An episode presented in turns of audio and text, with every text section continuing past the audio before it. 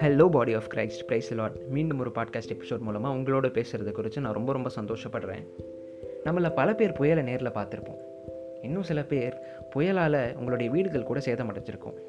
என்னுடைய லைஃப்பில் சொல்லவே தேவையில்லைங்க. என்னுடைய நேட்டிவ் கடலூர் அப்படின்றதால எந்த புயல் வந்தாலும் எங்கள் ஊரை தாக்காமல் போனதே கிடையாது.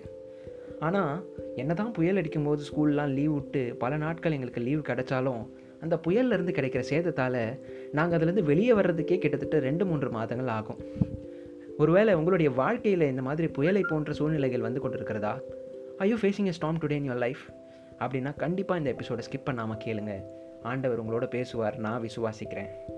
டக்குன்னு பைபிள் எடுத்து மார்க் எழுதின சுவிசேஷம் ஆறாவது அதிகாரம் நாற்பத்தி ஏழாவது வசனத்திலேருந்து வாசிக்கலாம். சாயங்காலமான போது படவு நடுக்கடலில் இருந்தது. அவரோ கரையிலே தனிமையாக இருந்தார். அப்பொழுது காற்று அவர்களுக்கு எதிராக இருந்தபடியினால் அவர்கள் தண்டு வலுக்கிறதில் வருத்தப்படுகிறதை அவர் கண்டு ராத்திரியில் நாலாம் ஜாமத்தில் கடலின் மேல் நடந்து அவர்களிடத்தில் வந்து அவர்களை கடந்து போகிறவர் போல காணப்பட்டார். அவர் கடலின் மேல் நடக்கிறதை அவர்கள் கண்டு ஆவேசம் என்று எண்ணி சத்தமிட்டு அலறினார்கள். அவர்கள் எல்லாரும் அவரை கண்டு கலக்கமடைந்தார்கள். உடனே அவர் அவர்களோடே பேசி திறன் கொள்ளுங்கள் நான் தான் பயப்படாதிருங்கள் என்று சொல்லி அவர்களிருந்த படவில் ஏறினார். அப்பொழுது காற்று அமர்ந்தது. அதனால் அவர்கள் தங்களுக்குள்ளே மிகவும் பிரமித்து ஆச்சரியப்பட்டார்கள். இந்த இடத்துல ஒரு சம்பவம் நடக்கிறத பார்க்குறோம். இயேசு கிறிஸ்து எப்பவுமே தன்னோட சீஷர்களை விட்டு பிரிஞ்சிருக்க மாட்டார். ஆனால் இந்த சம்பவத்தில் ஒரு மாறுபட்ட காரியம் நடக்குது. அதாவது இயேசு கிறிஸ்து கரையில் தனிமையாக இருக்கிறார். சீஷர்கள் மட்டும் படவை எடுத்துகிட்டு நடுக்கடலில் போயிட்டு இருக்கிறாங்க இந்த இடத்துல ஒரு புயல் வீசுறத பார்க்குறோம். அதுவும் சாதாரணமான புயல் இல்லைங்க. அந்த வசனத்தில் எழுதியிருக்கிறது போல அப்பொழுது காற்று அவர்களுக்கு எதிராக இருந்தபடியினால் என்ற வார்த்தை பயன்படுத்தப்பட்டிருக்கு. யோசிச்சு பாருங்கள் புயல் அடிக்கும்போது வீட்டுக்குள்ளே இருந்தாலே நம்மளால் சமாளிக்க முடியல. அவ்வளோ பயமாக இருக்குது ஆனால் இந்த சீஷர்கள் நடுக்கடலில் ஒரு சின்ன படகுல எதிர்காற்று புயல் வீசும்போது அவங்க சூழ்நிலை எப்படிப்பட்டதாக இருந்திருக்கும்ல? கண்டிப்பாக ரொம்ப பயந்துருப்பாங்க. ஆனால் இங்கே பியூட்டி என்ன தெரியுமா? இயேசு கிறிஸ்து கரையில் தான் இருக்கிறாரு. இவங்க என்னென்ன பண்ணுறாங்க அப்படின்னு பார்த்துக்கிட்டே தான் இருக்கிறாரு. எது வரைக்கும் பார்க்குறாருன்னா அந்த வசனம் சொல்லுது நாலாம் ஜாமத்தில் தான் ஏசு கிறிஸ்து வராரு அப்படின்னு பார்க்குறோம். நாலாவது ஜாமம் வர வரைக்கும் இயேசு கிறிஸ்து அமைதி காக்குறாரு. சரி நாலாவது ஜாமத்தில் தான் மனுஷன் வராரு. அப்பயாச்சும் சீக்கிரம் வந்து ஹெல்ப் பண்ணுவாரான்னு பார்த்தா அந்த வசனம் என்ன சொல்லுது பாருங்க? அவர்களை கடந்து போகிறவர் போல காணப்பட்டார் அப்படின்னு பார்க்குறோம். கேட்குறதுக்கே ரொம்ப ஃபன்னியாக இருக்குல்ல? யோசிச்சு பாருங்க ஆண்டவர் ஒரு காரியத்தை செஞ்சார்னா அதில் ரீசன் இல்லாமல் இருக்காதுங்க. மேற்கொண்டு நம்ம பார்க்குறோம் இயேசு கிறிஸ்துவ நடந்து வரத்தை பார்க்குறாங்க அவரை கண்டு அவங்க பயப்படுறாங்க. அப்போ இயேசு கிறிஸ்து அவங்கள பார்த்து சொல்கிறாரு பயப்படாதீங்க திடன் கொள்ளுங்க அது நான் தான் அப்படின்னு சொல்லிட்டு அத்தாரிட்டியோட அதிகாரத்தோட ஒரு வார்த்தையை சொல்லிட்டு படகுல வந்து ஏறி உட்காடுறாரு உட்காந்த உடனே அந்த புயல் காற்றெல்லாம் எங்கே போச்சுன்னே தெரியலங்க. இது எதுக்காக நான் சொல்ல வரேன் தெரியுமா? இந்த காரியத்தில் நாலு விஷயத்த நம்ம கற்றுக்க போகிறோங்க முதல் காரியம் என்ன தெரியுமா?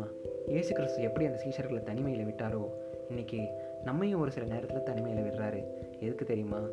புயல் போன்ற காற்று போன்ற பிரச்சனைகள் நம்மளுடைய வாழ்க்கையில் வரும்போது நம்ம ரியாக்ஷன் எப்படி இருக்குது அப்படின்னு செக் பண்ணுறதுக்காக தான் நிறைய நேரத்தில் புயல் போன்ற பிரச்சனைகள் வரும்போது நம்ம ஆண்டோரை தூஷிக்கிறவங்களா இருக்கிறோம். எங்கே தான் போனீங்க ஏசப்பா? நீங்கள் இருக்கிறீங்களா இல்லையா? அப்படின்னு சொல்லிட்டு ஆண்டவரை விசனப்படுத்துக்கிற மாதிரி கேள்விகளை நம்ம கேட்க ஆரம்பிக்கிறோம். ஆனால் ஏசு கிறிஸ்து தனிமையில் நம்மளுடைய ரியாக்ஷன்ஸை பார்க்குறாரு. நம்மளுடைய விசுவாசம் எப்படி இருக்குதுன்னு அந்த இடத்துல டெஸ்ட் பண்ணுறாரு இரண்டாவது காரியம் என்ன தெரியுமா?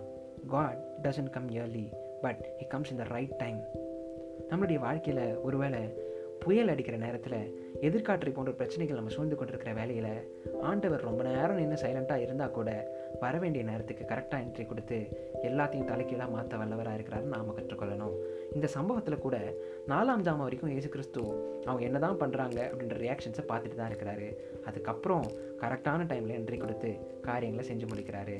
மூன்றாவது காரியம் என்ன தெரியுமா? பலவிதமான புயல்களுக்கு நேராக ஆண்டவர் நம்மளை கொண்டு போகிறதுக்கு காரணம் என்ன தெரியுமா? ரிவீல் மோர் ஆஃப் ஹிம்செல்ஃப் அவருடைய வல்லமை குறித்து அவர் செய்கிற அதிசயங்களை குறித்து இன்னுமாக நாம் தெரிந்து கொண்டு அவரை நாங்கள் நம்பணுன்றதுக்காக தான். இந்த சம்பவத்தில் கூட பாருங்கள் அந்த புயல் போன்ற அந்த காரியத்தில் படகுல தத்தளிச்சிட்டு இருக்கிற அந்த வேலையில் தான் இயேசு கிறிஸ்து கடலில் நடந்து வரதை அவங்க பார்க்குறாங்க அவருடைய வல்லமையை அவர் வெளிப்படுத்துகிறார். கடல் மேலேயே நடக்கிறவரால் புயலை ஈஸியாக மாற்ற முடியும் அப்படின்னு சொல்லிட்டு அவங்களுக்கு புரிய வைக்கிறாரு. நான்காவது காரியம் என்ன தெரியுமா? உங்களுடைய வாழ்க்கையில் எவ்வளோ பெரிய புயல் அடிச்சு கொண்டிருந்தாலும் எவ்வளோ பெரிய எதிர்காற்று அடிச்சு கொண்டிருந்தாலும் ஆண்டவருடைய பிரசனம் உங்களோடு இருக்கும்போது அந்த புயல்லாம் காணாமல் போயிடுங்க.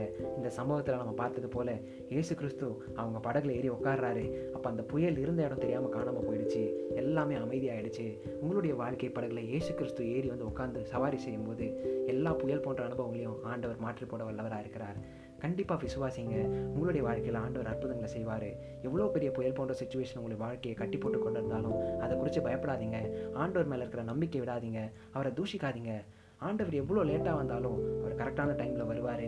வந்து புயல் போன்ற அனுபவங்களை மாற்றி உங்களை நித்திய சந்தோஷத்துக்குள்ளாக கொண்டு போவாருன்னு நான் விசுவாசிக்கிறேன். அண்ட் இதை நீங்கள் நம்பி உங்களுடைய லைஃப்பில் அப்ளை பண்ணுங்கள் ஆண்டவருடைய நாமத்தை மாத்திரம் நம்புங்க. அவருடைய பிரசனத்தை எப்பொழுதும் உங்களோட கூட வச்சுருங்க. இயேசு கிறிஸ்து உங்களை ஆசீர்வதிப்பார். இந்த கருத்தோட இன்னைக்கான எபிசோட் முடிவுக்கு வருது. மீண்டும் ஒரு எபிசோடில் உங்களை சந்திக்கும் வரை இணைந்திருங்கள். ஜெயக்குடன். பாய் புயலின்